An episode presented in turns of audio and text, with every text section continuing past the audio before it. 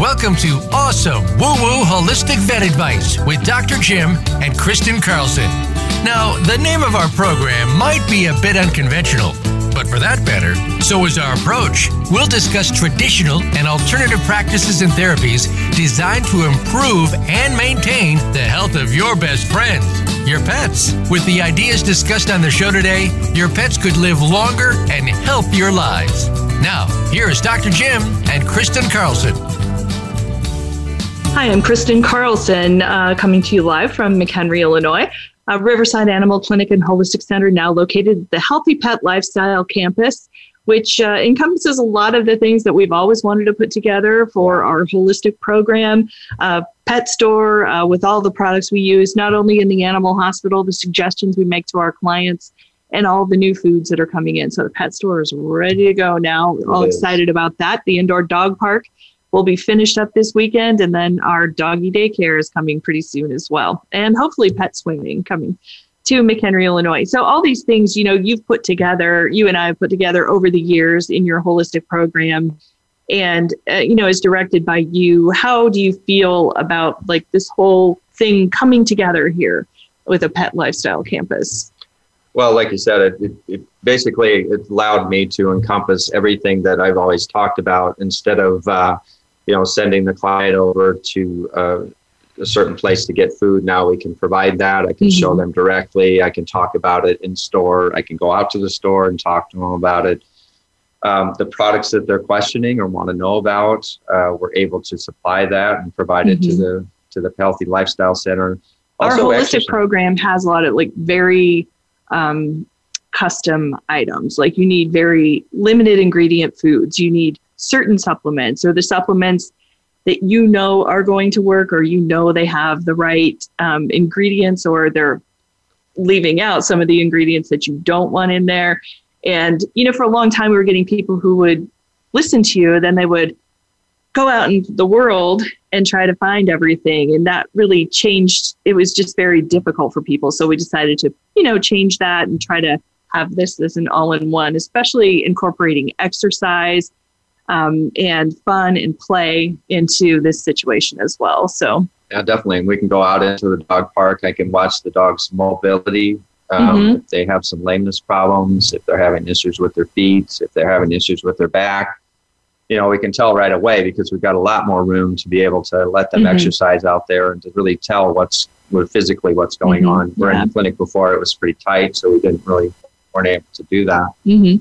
So it's an evolving situation. It's been a little bit more of a project than I thought, since we've moved from, I think we were in 2,500 square feet or something. Yeah. Now we're in 10,000. So anyway, if you're in Chicagoland, we'd love to see you and have you join our holistic program here.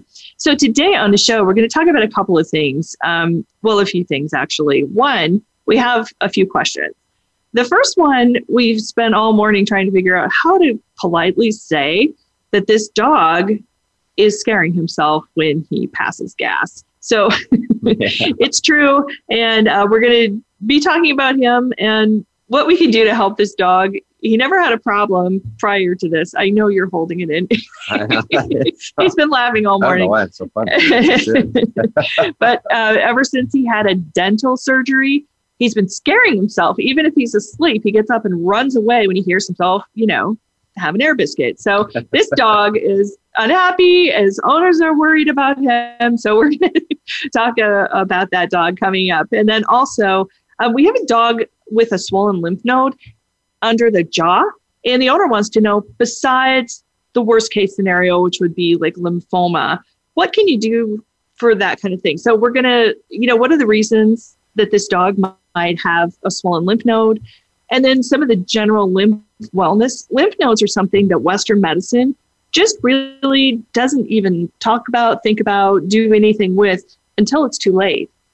Definitely, until it becomes a cancerous problem. You know, if they have swollen lymph nodes, then we really get scared about lymphoma because it does so many things, the lymph system, and we'll definitely talk about that. Okay, and you know, like a lot of holistic practitioners have realized that the lymph glands, I mean, they run all through your body, so they actually do have an important role that needs to be maybe maintained a little bit. Yeah, nose to tail, it's every inch of the body, lymph system's involved.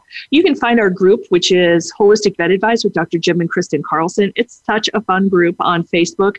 I really like how everybody's kind of coming together and giving each other ideas, helping each other out, teaching us a thing or two as well. And you can find that on Facebook. It's Holistic Vet Advice with Dr. Jim and Kristen Carlson. We always take those questions, bring them up here, and try to help you guys out with any of your solutions. We're always here to help, try to find something to make things better. And, you know, a lot of people don't have access to a holistic vet. They need one. They can't find one. You can go to the AHVMA, their conference is next week. And they do have a list of some of the holistic vets that are out there in the country. Not everybody is in the group, but a lot of people are. So that might be able to help you if you're searching for someone. And then our group is a good way to find some solutions to whatever's going on. So there's some news, though, today that's a little bit troubling. And it says the study has shown more cats could be catching COVID than they previously thought. And the researchers who are at the Agricultural University in Wuhan say more cats may be catching COVID, and they could be at risk of reinfection. And the cats who catch COVID seem to be fighting off the virus with naturally developed antibodies, according to this new study. So it's interesting. Their bodies are fighting off this, and they're never symptomatic. It's very surprising because you would think there would be a fever, there would be, you know, some symptoms as far as coughing, you could tell. You'd think you could tell. Cats are pretty subtle about their infections. That's why they're kind of difficult to diagnose, because often, because they sleep a lot, you know, they sleep 18 hours a day. Mm-hmm. Most of the time, they're not going to be showing very much in the way of symptoms. And so it's not surprising that the cats would be developing antibodies. Also, it could be the fact that it's not causing a very harsh reaction. The immune system is kind of ready for it because of SARS and other type of respiratory illnesses mm-hmm. they've probably been exposed to before. It's not a harsh reaction as it is for us. COVID is a novel virus to our body, so we're having a hard time really seroconverting and just like other flus. And cats may already have been exposed to something similar, so it's not really hitting them that hard. Oh, okay. All right. Cats have a lot of different type of upper respiratory exposures and weird stuff that they can get even as a kitten. Calicivirus, rhinovirus, just describe some of those. Yep, rhinotracheitis, calicivirus, herpes virus. These are part of that kind of generic feline distemper category. Mm-hmm. There is the classic feline distemper virus as well. They usually are exposed as kitties. It can become very severe, and they can succumb to the disease early on as kittens, especially less than 10 weeks old. After that, they can be carriers for it, or they can be asymptomatic carriers most of the time, and say 80% of the time they're asymptomatic carriers. And usually a stray kitten or a shelter-type cat that you've adopted, where you might see the brown discharge in the mm-hmm. eyes, that's a classic case of a cat that's been exposed to it. It's an asymptomatic exposed to carrier. Which? It could be any of them. Any one of those. Oh, okay. And you could figure out, you know, by testing them and swabbing them, whether they would have which one. It's not really as important to know to identify the exact virus as much as to, you know, just when they see symptoms that we start to know that they've been exposed to one or the other. Oh, okay. Yeah. Well, there's 46 cats in this study, and 15 had COVID-19 antibodies present. And of those 15, 11 showed the presence of neutralizing antibodies. So maybe there's something that can be done based on the cat research that could help people? Definitely, because upper respiratory in cats and upper respiratory in people are kind of similar.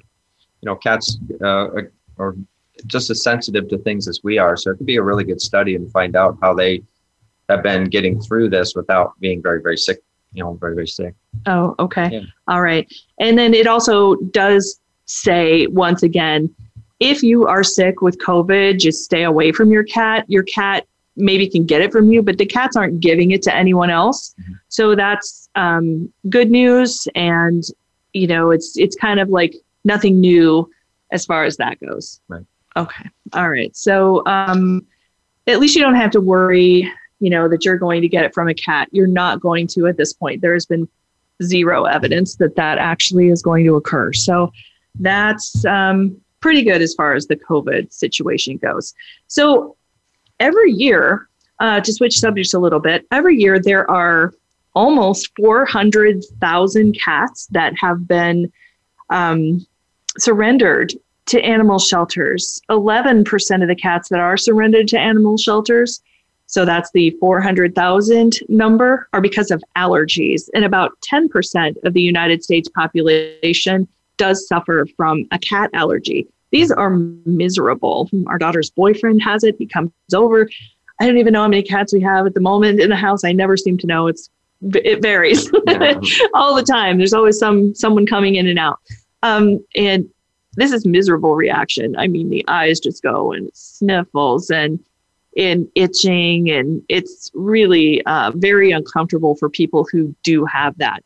But it turns out that it's just one single thing in a cat. Now, is it a protein that people are allergic to? Yeah. How does this whole thing work? It's called feline D1 protein, and there's actually 10 from 1 to 10. It seems like that the feline D1 is the most sensitive to us as humans and most available because it comes through the salivary glands of the cat. So as they're grooming themselves, they're actually applying this allergen to it. And that allergen is what we get exposed to as we pet the cat or the pet releases hair. We used to think it was just hair that was causing the problem, but it's actually that little feline D1 protein on the hair that's causing the allergens. Does that come from the saliva or something? Mm-hmm. Oh, okay. Right. And so they're grooming themselves. You know, cats groom themselves from head to toe. And once they shed or they release some dander, all of a sudden you're exposed to it. So it's not just limited to what's on the cat itself then. So if that cat has licked itself all over, licked its paws, and then it's running around the house, it turns out that so is that FELD1. That's the one. Oh, okay. So not good. It turns out 90% of the cases of cat allergies can be helped, they think. And there's a couple of new food and also a new vaccination that are supposed to be able to be helped. So tell us a little about the food. Well, the food Purina company announced in June of 2019 that they discovered how they might suppress the allergen through a technique using polyclonal egg yolks. They could actually get the feline D1 antibody into the egg yolk, and what would happen is that they would put that food, put it into a foodstuff, and they could actually, the cats could eat it. Initially, the studies were a little more promising because most of the cats were reducing the level of the feline D1, but over time, the average was about 47 to 50% of the cats that were on this food would reduce the allergens. Oh, okay. All right. So this maybe has some potential. Definitely. But how long does it take? I mean, it's not going to be an instantaneous thing, right? Well, with food, it can take a little while to get started, you know, because the cats have to eat it and they have to seroconvert and everything like that. But, you know, for the most part, it's a lot easier to be able to feed a cat food versus we all worry about injections and what that might do to cats and things like that. So feeding the food is going to be really, really good. Oh, okay. All right. Very good. Okay. So there's another vaccine that's supposed to be coming out to handle the FELD1 allergen that's produced by cats. There's actually one, if you're allergic to dogs as well, that's coming out. I don't have any info on that in front of me at the moment. But the company is Swiss. It's called HypoPet. And they've done a lot of studies in the United States. And I think that what they're trying to do is find some sort of way to, you know, prevent allergies and like instantaneously. So you would go have this vaccine with your cat and then you'd go home and that would be it. Yeah, and it can eventually maybe even do something more autogenous where they're using the cat, your own cat, to produce the serum. That might be more beneficial. Oh, really? That would be coming down into the future, I'm sure, because they've done it even with like Torigen and the potential tumors to be able to seroconvert and make an autogenous vaccine against the tumor the patient has. So a little off subject, but at the same time, the idea is that you want to produce anti-allergen antibodies. And by using your own cat or using the cat's antigen, you're going to make a more beneficial type of response. So you do have to have an injection yourself to get that into you, but at the same time, it may give you a lot of relief, especially if you love cats, and obviously you don't want to get rid of your cat when you love them so much. I know. And I mean, they're so cute, and like people get them and they think this is going to be great. And they have never really been around a cat and never had one living in their house. And then they find out when it's too late. Right. And the adoption rates of cats, like maybe somebody might think about it a while, or, they've gotten an older cat. The adoption rates of older cats are quite low. It's very hard to place an older cat. Most people just don't want them. So it becomes, a situation where animals are, could be in a way tossed aside. I mean, I get it if you can't breathe and, you're tearing all the time and you just don't feel good. That's the way it is. But I'm not sure in humans how often allergy shots work for people. And, for some people that just might be out of the question, and they just can't do all of that, or, scared of needles, all of that other stuff. So, I guess we'll have to see how it goes. But HypoPet, I thought, was supposed to be released this year, but I think it's going to be released next year. So they're still doing their studies on HypoCat and HypoDog. And both of those, really are giving people a whole new chance at owning an animal that maybe they've always wanted, but never were able to get. Well, cats are wonderful animals, and they provide a lot of independence to maybe very busy owners that are in and out of the house, versus a dog where you have to have more hands-on with them. You have to be home all the time or home at certain times. Yeah, cats are pretty easy, and they're pretty fun. That's why we have so many. Yeah, we have new baby Persian kittens. I think I'll bring those in next week because they are so cute. They'll be old enough now. Yeah, adorable. So we have a question from our Holistic Vet Advice group. The group is on Facebook. You can join it. It's Holistic Vet Advice with Dr. Jim and Kristen Carlson. And we get a lot of really cool questions, stuff we hadn't thought of much, and I hadn't really thought about doing this question before. So I'm glad, Lee, that you were able to bring this one in. So she has a dog, and she has a swollen lymph node, and she wants to know, the lymph node is like in the jaw area. She wants to know, are there reasons other than lymphoma where a dog might end up with a swollen lymph node? Yeah, three top reasons would be, the first thing we'd want to do is aspirate that nodule to see if there's any evidence of lymphoma, because you want to rule out lymphoma first. The second thing is that it may not be the lymph node at all. It could be a salivary duct, because salivary ducts are very close to the lymph nodes. And can also, where are those on a dog? I'm just curious. Well, they're just under the ear. So if you come straight down off of the ear itself, down to the canal, just underneath, that's where the lymph nodes are. Salivary duct is a little further up on the jaw, but in the same vicinity. When it's swollen, it's often hard to differentiate. Lymphoma usually isn't a single lymph node. Okay. It's usually multiple lymph nodes, so it'll feel like in severe cases, like a bag of large marbles. Oh. It can be really severe, where a salivary duct is usually a single nodule. Also abscessation. Dogs get tooth abscesses just like we as people do, and so that can cause swelling as well. Okay. So having it aspirated, having it diagnosed to be sure which one it is going to make you feel a lot better. Okay. Lymphoma is actually a really common cancer in animals. So 15 to 20% of new cancer diagnoses in dogs, most common in middle-aged and older dogs. And there are certain breeds that are predisposed, including golden retrievers, boxers, bull mastiffs, basset hounds, St. Bernards, Scottish terriers, Airedales, and bulldogs. All could possibly get lymphoma. In this case, for Lee's dog, you're thinking what? Step one, get it aspirated. Okay. Get it diagnosed. Find out exactly what it is. Typically, is it always something bad? Not always.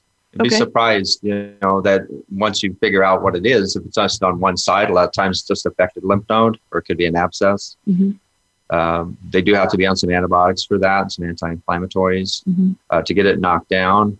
If it is a tooth problem, we can X-ray it. We can clear that up with some clindamycin antibiotic.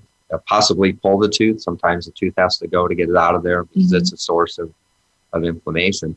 At any rate, it's inflammation that's creating either the mutation for lymphoma or blocking the salivary duct, causing the tooth infection. So it's always bacteria most of the time. Oh, really? Okay.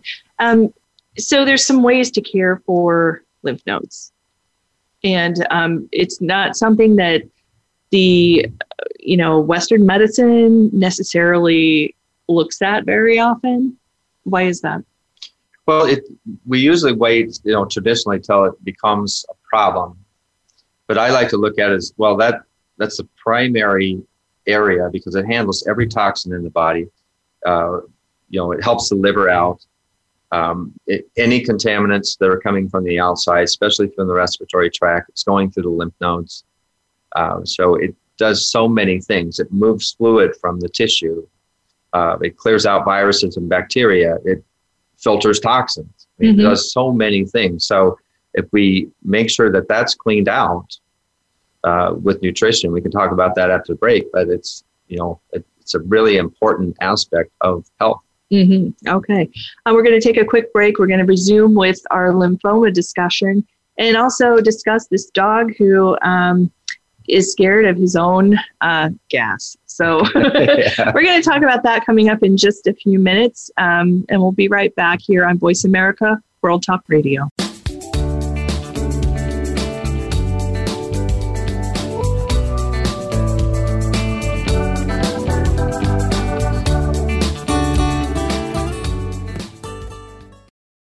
Become our friend on Facebook. Post your thoughts about our shows and network on our timeline. Visit Facebook.com/Voice America.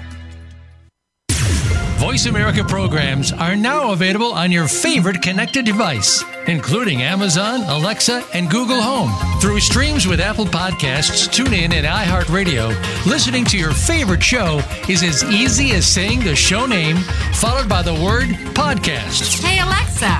Play Finding Your Frequency podcast. If that doesn't work, try adding on TuneIn or on iHeartRadio or on Apple Podcasts.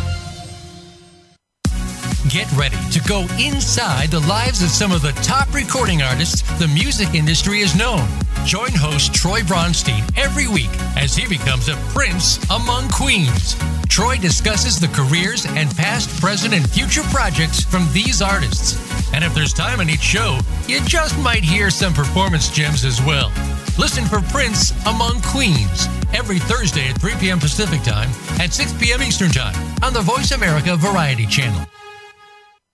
Tune in to the Voice America Variety Channel on the Voice America Talk Radio Network. Voice America Variety broadcasts a diverse array of topics, reaching a global community. Our experts come from all walks of life, and the topics they discuss are everything from current events, arts and entertainment, leadership, parenting, relationships, self-improvement, career advice, and a variety of other topics. Check us out today. You're sure to find something of interest. Voice America Variety. Talk on today's hot topics. The special needs community is made up of many individuals, from children with Down syndrome to autism and ADHD issues, to those who may have suffered a brain injury. On More Than Special, host Jermaine Suford and her guests explore topics that are of interest to special needs children and adults. Our program is a forum for parents, caregivers, and experts to come together to discuss relevant topics. Listen every Tuesday at 8 a.m. Pacific Time and 11 a.m. Eastern Time on the Voice America Variety Channel. The Internet's number 1 talk station. Number 1 talk station. VoiceAmerica.com.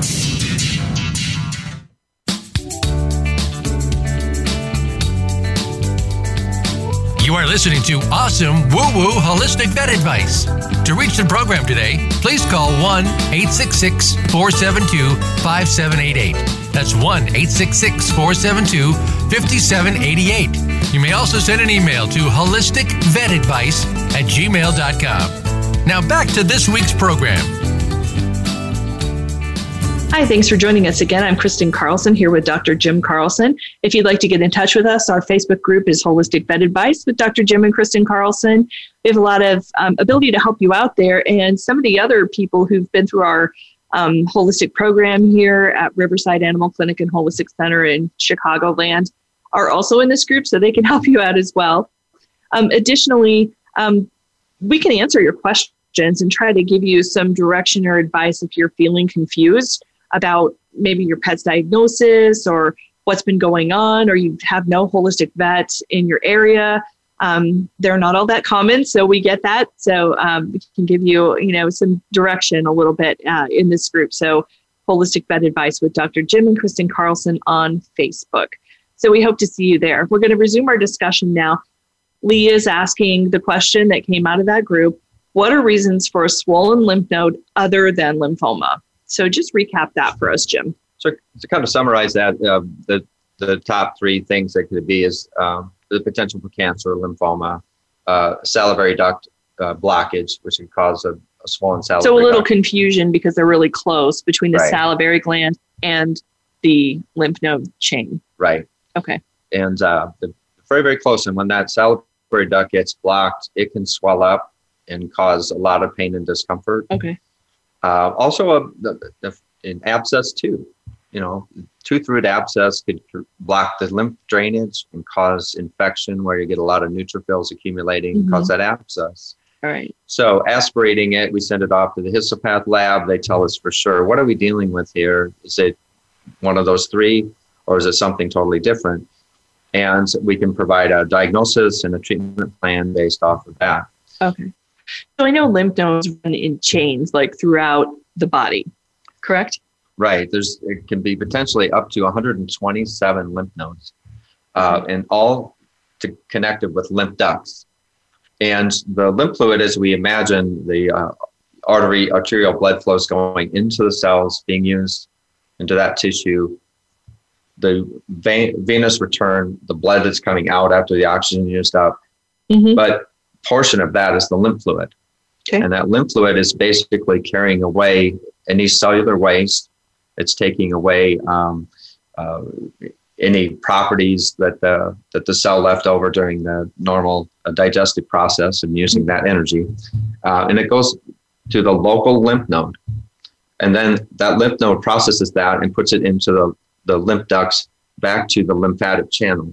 Now, all of that pours into the lymphatic ducts that's between the shoulder blades. Okay. Right back into the bloodstream to be used as blood vascularity, okay. So to fill the blood vessels, or also to go back to the liver to be have that product process that maybe the lymph nodes didn't take care of. Okay, so sometimes though lymph nodes get just backed up, so it's not necessarily lymphoma; it's just like this lump. And I think like anybody can feel that, like on their neck, like you can still feel like some of your lymph nodes probably mm-hmm. at any given time.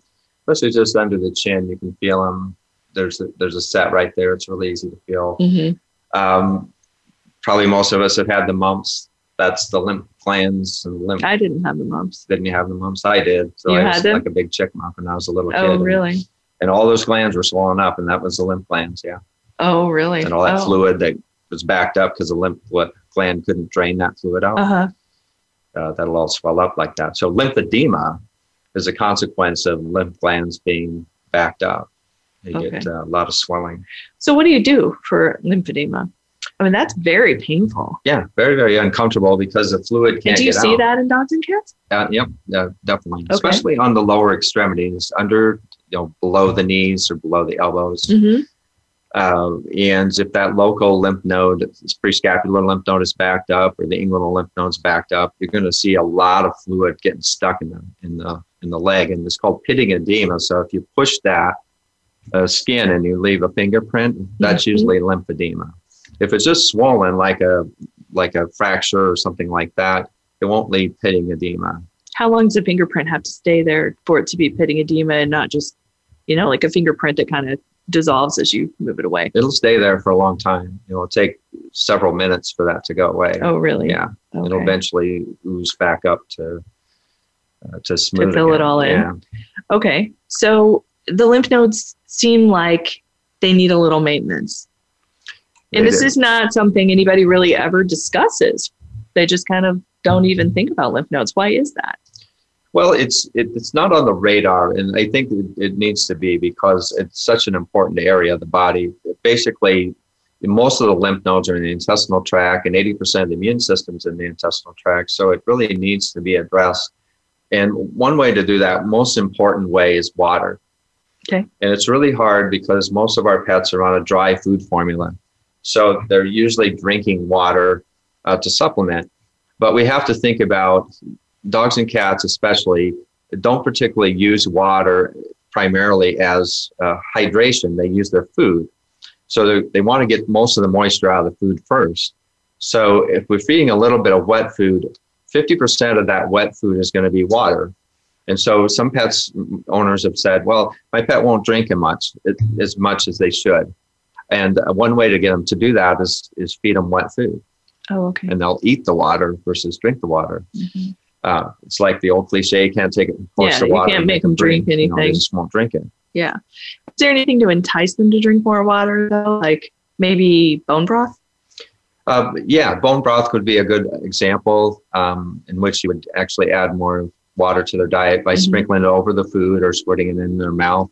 Mm-hmm. Could be a great way to do that because the more hydrated they are, and pets should drink somewhere between 1/2 to 1 ounce of water per body weight, per pound of body weight. So if you got a 10-pound dog, 5 to 10 ounces would be the range of water they need to drink.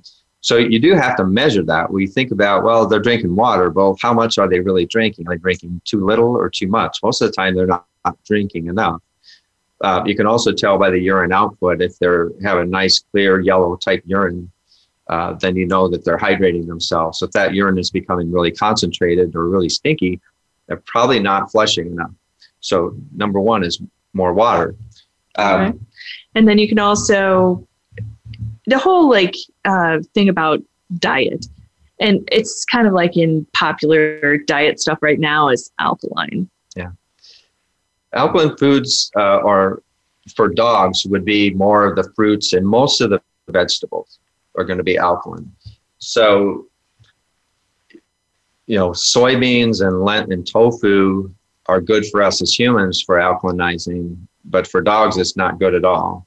Okay. So if we're going to alkalinize a pet's diet, adding more fresh vegetables, which are steamed, to the diet can be very beneficial for the lymph system. A little bit of fruit. Most dogs don't necessarily like fruit. If it's freeze-dried fruit, they can add it to the diet, and that's better. But a lot of times they'll maybe take apple or take some banana. Mm-hmm.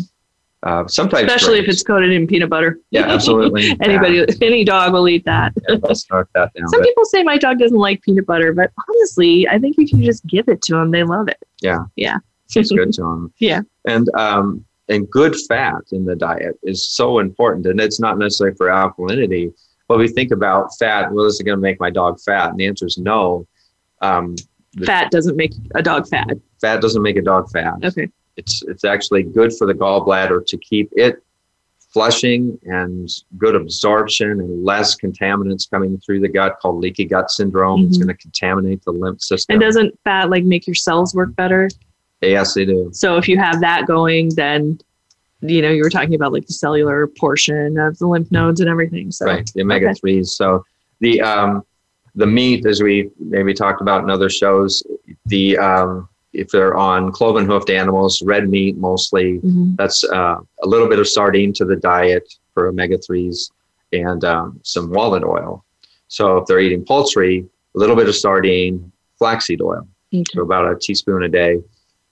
If they're obviously on fish food, then they don't need that because EPA and DHA are very important 3 and 6 fatty acids for the lymph system. Okay. Very important for that. All right. I mean, we get dogs coming in here who, because our SRT program profiles the entire lymph system in the body and it'll tell you where things aren't going well.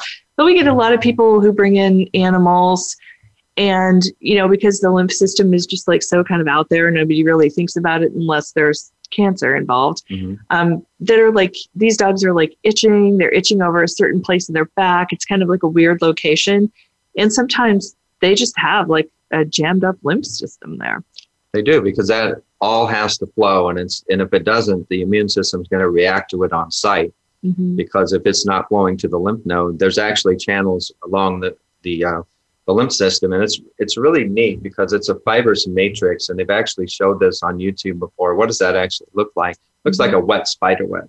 Ew. And just moving things along, and it's and along just like a spider web. If something gets trapped there and just stimulates that little fibril, you get these. It becomes really itchy. Yeah, the immune system reacts to that. It's like a spider and comes down and wants to handle it there. Oh. That's where you get nodules or lipomas mm-hmm. or classic areas of the lymph system that's been congested. Yeah. So and itchy spots. And itchy spots yeah. where they itch. Dermatomyositis, psoriatic arthritis.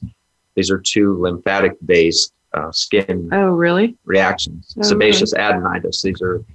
That's another one. Oh, really? Interesting. So lymph massage, we used to do a lot of that here. We should get back to it. The lymph massage does help, and it's not what you think. If you've ever had a lymph massage, you think somebody's going to go in and like hardcore, like drain all your lymph glands and stuff. Yeah. It's actually extremely gentle. It is. Unlike a massage where they're just pressing down on the mm-hmm. muscles, that'll move lymph. But a lymph massage is just basically just touch. Mm-hmm. Just light touch. Very light touch, almost not even touching you. And that helps to move, because the muscle has to move the lymph system. And when you get that light touch, basically your muscles lightly contract and just like a wave. Mm-hmm. And this encourages the lymph gland to drain? Yeah. Okay. That's the only way the lymph system can move is through the muscles. So that brings up exercise. Yeah, mm-hmm. exercise. That's what I was just going to say. Mm-hmm. So what's the deal with that? Well, the idea is if you get the muscle moving, you're going to get the lymph system moving too. Oh, okay. And so that's going to help to cleanse and, you don't have to run a marathon to do that. You don't have to run a marathon. Right. Just a half hour to an hour a day of some light exercise. You don't playing ball, playing fetch, yeah. Playing with the laser pointer, yeah. Toy mice, that kind of thing. Yeah, get some going, get some moving around. Okay, all right. And then pollutants are one other issue when it comes to lymph glands. Yeah, and the through the respiratory tract and through the skin, the lymph system is going to be the first line of defense. Okay. So we've all been exposed to, a cold, for example. Lymph glands swell up, or we feel all congested in the head, mm-hmm. or if we came across a particular chemical that was offensive to us and caused our nasal swelling and sinus congestion, mm-hmm. dust mites, very common in the house, obviously. Absolutely. I'm sure the dust is really common in our house. Oh, sure, yeah. We have pets, so we can have dust. Every house does. And so, but there are pollutants on there. So when you're using household products, you want to be aware that, the pets are down on the floor with these products a lot closer than we are, mm-hmm. but use environmentally friendly products, And just going back to the basics, if you can, right now in COVID, it's really hard. It's like you're looking for anything that's going to kill everything and all the viruses, including COVID. Right. And some of those, I even hesitate to breathe that in because, we have to use it here all day in the animal hospital, quaternary cleaners, that kind of thing. And they're very heavy duty. Nurses, human nurses, have been shown to have big reactions later in life, COPD, a raised, ability for that, just due to having these heavy cleaners. So I always put a pretty strict warning on it for all my employees to wear a mask, use gloves. Don't get that in your system. But, right now we have to use those heavy duty things. We can't just rely on the old vinegar, baking soda. We're doing, at one point we did some essential oils to do cleaning, and just trying to stay away from the heavier bleach and stuff like that. Yeah. And then when you have to use them, just make sure it's dry, I like to use when I'm mopping the floors, I like to put a fan behind it to get it to dry faster so that you don't have that moisture setting there. Just keep the pets outside while you're cleaning or in another room, and just clean one room at a time, but running a fan helps it to dry faster so they don't get the moisture from that liquid on their skin. They're just getting maybe a little light residue when it's dry.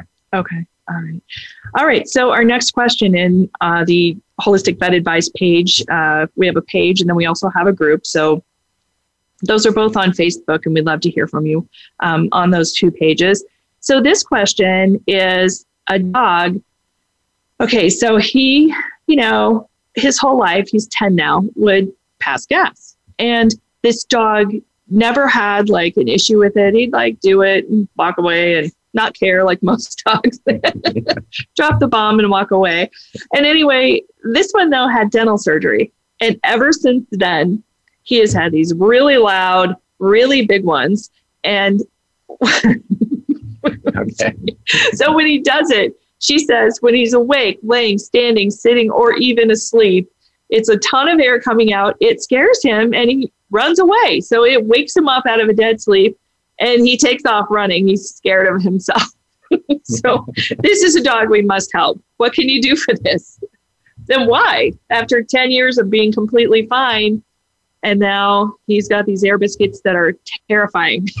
Well, you mentioned the loudness. You know, if it's getting louder, it's definitely different time. So it can definitely scare him. Just the sound effects, I guess, if you will. But the first question, I guess, you know, is it normal for dogs to have gas? And the answer is yes. Is it normal for them for you to necessarily hear that? Not necessarily. Mm-hmm. You know, there's certain breeds like the bulldogs that are known to be able to pass gas and be very loud about it. Boxers as well. But this is a pug. And so the short-nosed breeds seem to be more gassy than others. But the question is, if we were passing gas before and suddenly now we're frightened of it. And it's a lot more though too. And a lot more gas. Well, anesthesia sometimes slows the GI tract. Mm-hmm. And so just coming out of anesthesia for maybe the first week to 3 weeks, the GI tract is getting its motility back. Most of the dogs will get their motility back in 2 to 3 days. It can take up to 2 to 3 weeks. So when the gut slows down, you're going to get a lot more bacteria, okay? And so when you get a lot more bacteria, then you're going to get a lot more gas, okay? And I'm starting to think about it too much. I'm starting to laugh a little too much. But how long is that going to last, though? I mean, what if he had surgery? I don't know how long ago he had surgery, but if he had surgery, dental surgery 6 months ago or something, how long is he going to have to go around like that? Well, that's excessive, you know, because we're getting out to past that 3 week period. So we have to talk about, first of all, how do we reduce the gas? Well, a good probiotic to switch over to less gas producing bacteria, number one. Mm-hmm. Make sure that that we're cutting out the vegetables like broccoli can cause gas. The stinky gas can be, if they're getting more meat in their diet, it can really clear the room with that. She said it's not that. Yeah, so it's not stinky. So yeah. Make sure we're cutting out. A sweet potato can be very good for gas production because the fibrin, basically fills in the space where there's a lot of volume where that gas is held. It'll absorb moisture. It'll absorb gas and it makes it a lot easier to manage that way. So diet, number one. Two is that there can be other disease processes like hypothyroidism that could cause reduced gastric motility. And so if it's going on for longer than, say, 6 months to a year, probably checking the thyroid and making sure everything is okay. Oh, really? Yeah. I didn't know that. That's the thyroid, gallbladder, pancreas. These are all organ systems that when we're managing digestive disease, if there's stress and the gut slows down, mm-hmm. basically you get more bacteria. So if we're not getting the right digestive enzymes, then that can also cause it as well. We have some favorite probiotics here. So one is made by Nutramax. It's Proviable. That sprinkle caps, and then they have a kit that has a paste in it as well. So that one, we sell a lot of that. We use a lot of that. We use Digest Aid from Bloom products. They're in Ohio. And I really like that one because it's so palatable. It's made with real cheddar cheese. So dogs love that one. And then those are basically our two big favorites. Yeah, for probiotics. Yeah, those are so important, and they're dog-specific probiotics, yes. So that's really important. Cats have their own deal. They have their own gut thing going. Yeah, they have their own bacteria. You want to be pet-specific. Some questions about, you know, should I add yogurt to the diet? And dairy can cause gas. Oh, okay. And so we have to be careful of that, and that can be a little different probiotic, so it may not help. Some pets do better on it. Some pets don't. It's like lactobacillus or something like that. Yeah. If the dogs are lactose intolerant, intolerant, which most of them are after they're weaned, to not be able to handle milk products sometimes can create some gas. So, but they do well on goat's milk. Goat's milk, kefir, seem to be, goat's milk is the natural kind of neutral. You can give a baby alligator goat's milk. Okay. Because really? Yeah. Oh wow, that's cool. It's neutral. It's good for all of the all the little babies. Okay. All right. We have one more question from Kathleen. She wanted you to go over the 50-50 apple cider vinegar mix. Okay. And that was for the mouth rinse. Yeah. So do the whole process here. Yeah. Okay. If you take 50% water, 50% apple cider vinegar, I do a mouth rinse. You rinse one side of the mouth and then the other. They're going to do two things. You're going to clean the mouth.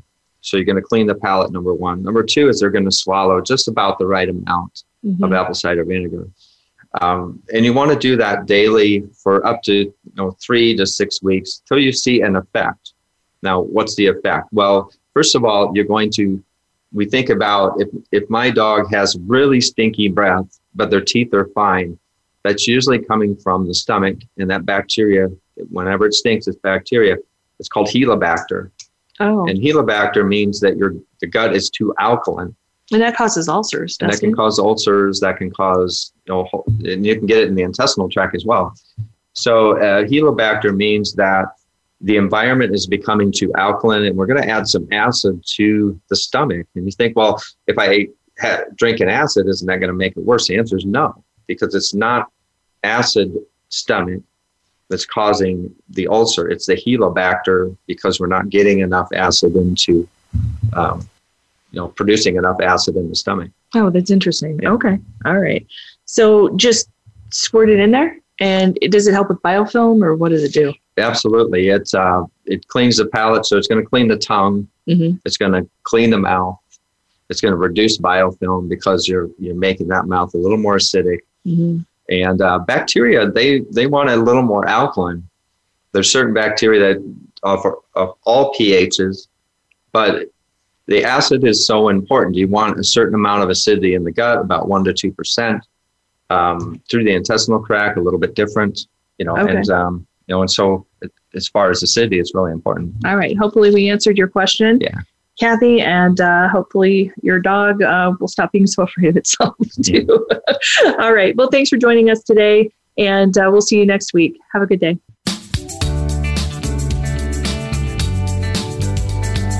Thank you for listening this week to awesome WooWoo Holistic Vet Advice. Please join your hosts, Dr. Jim and Kristen Carlson, again next Thursday morning at 8 a.m. Pacific Time and 11 a.m. Eastern Time on the Voice America Variety Channel. Now go make some time with your best friend.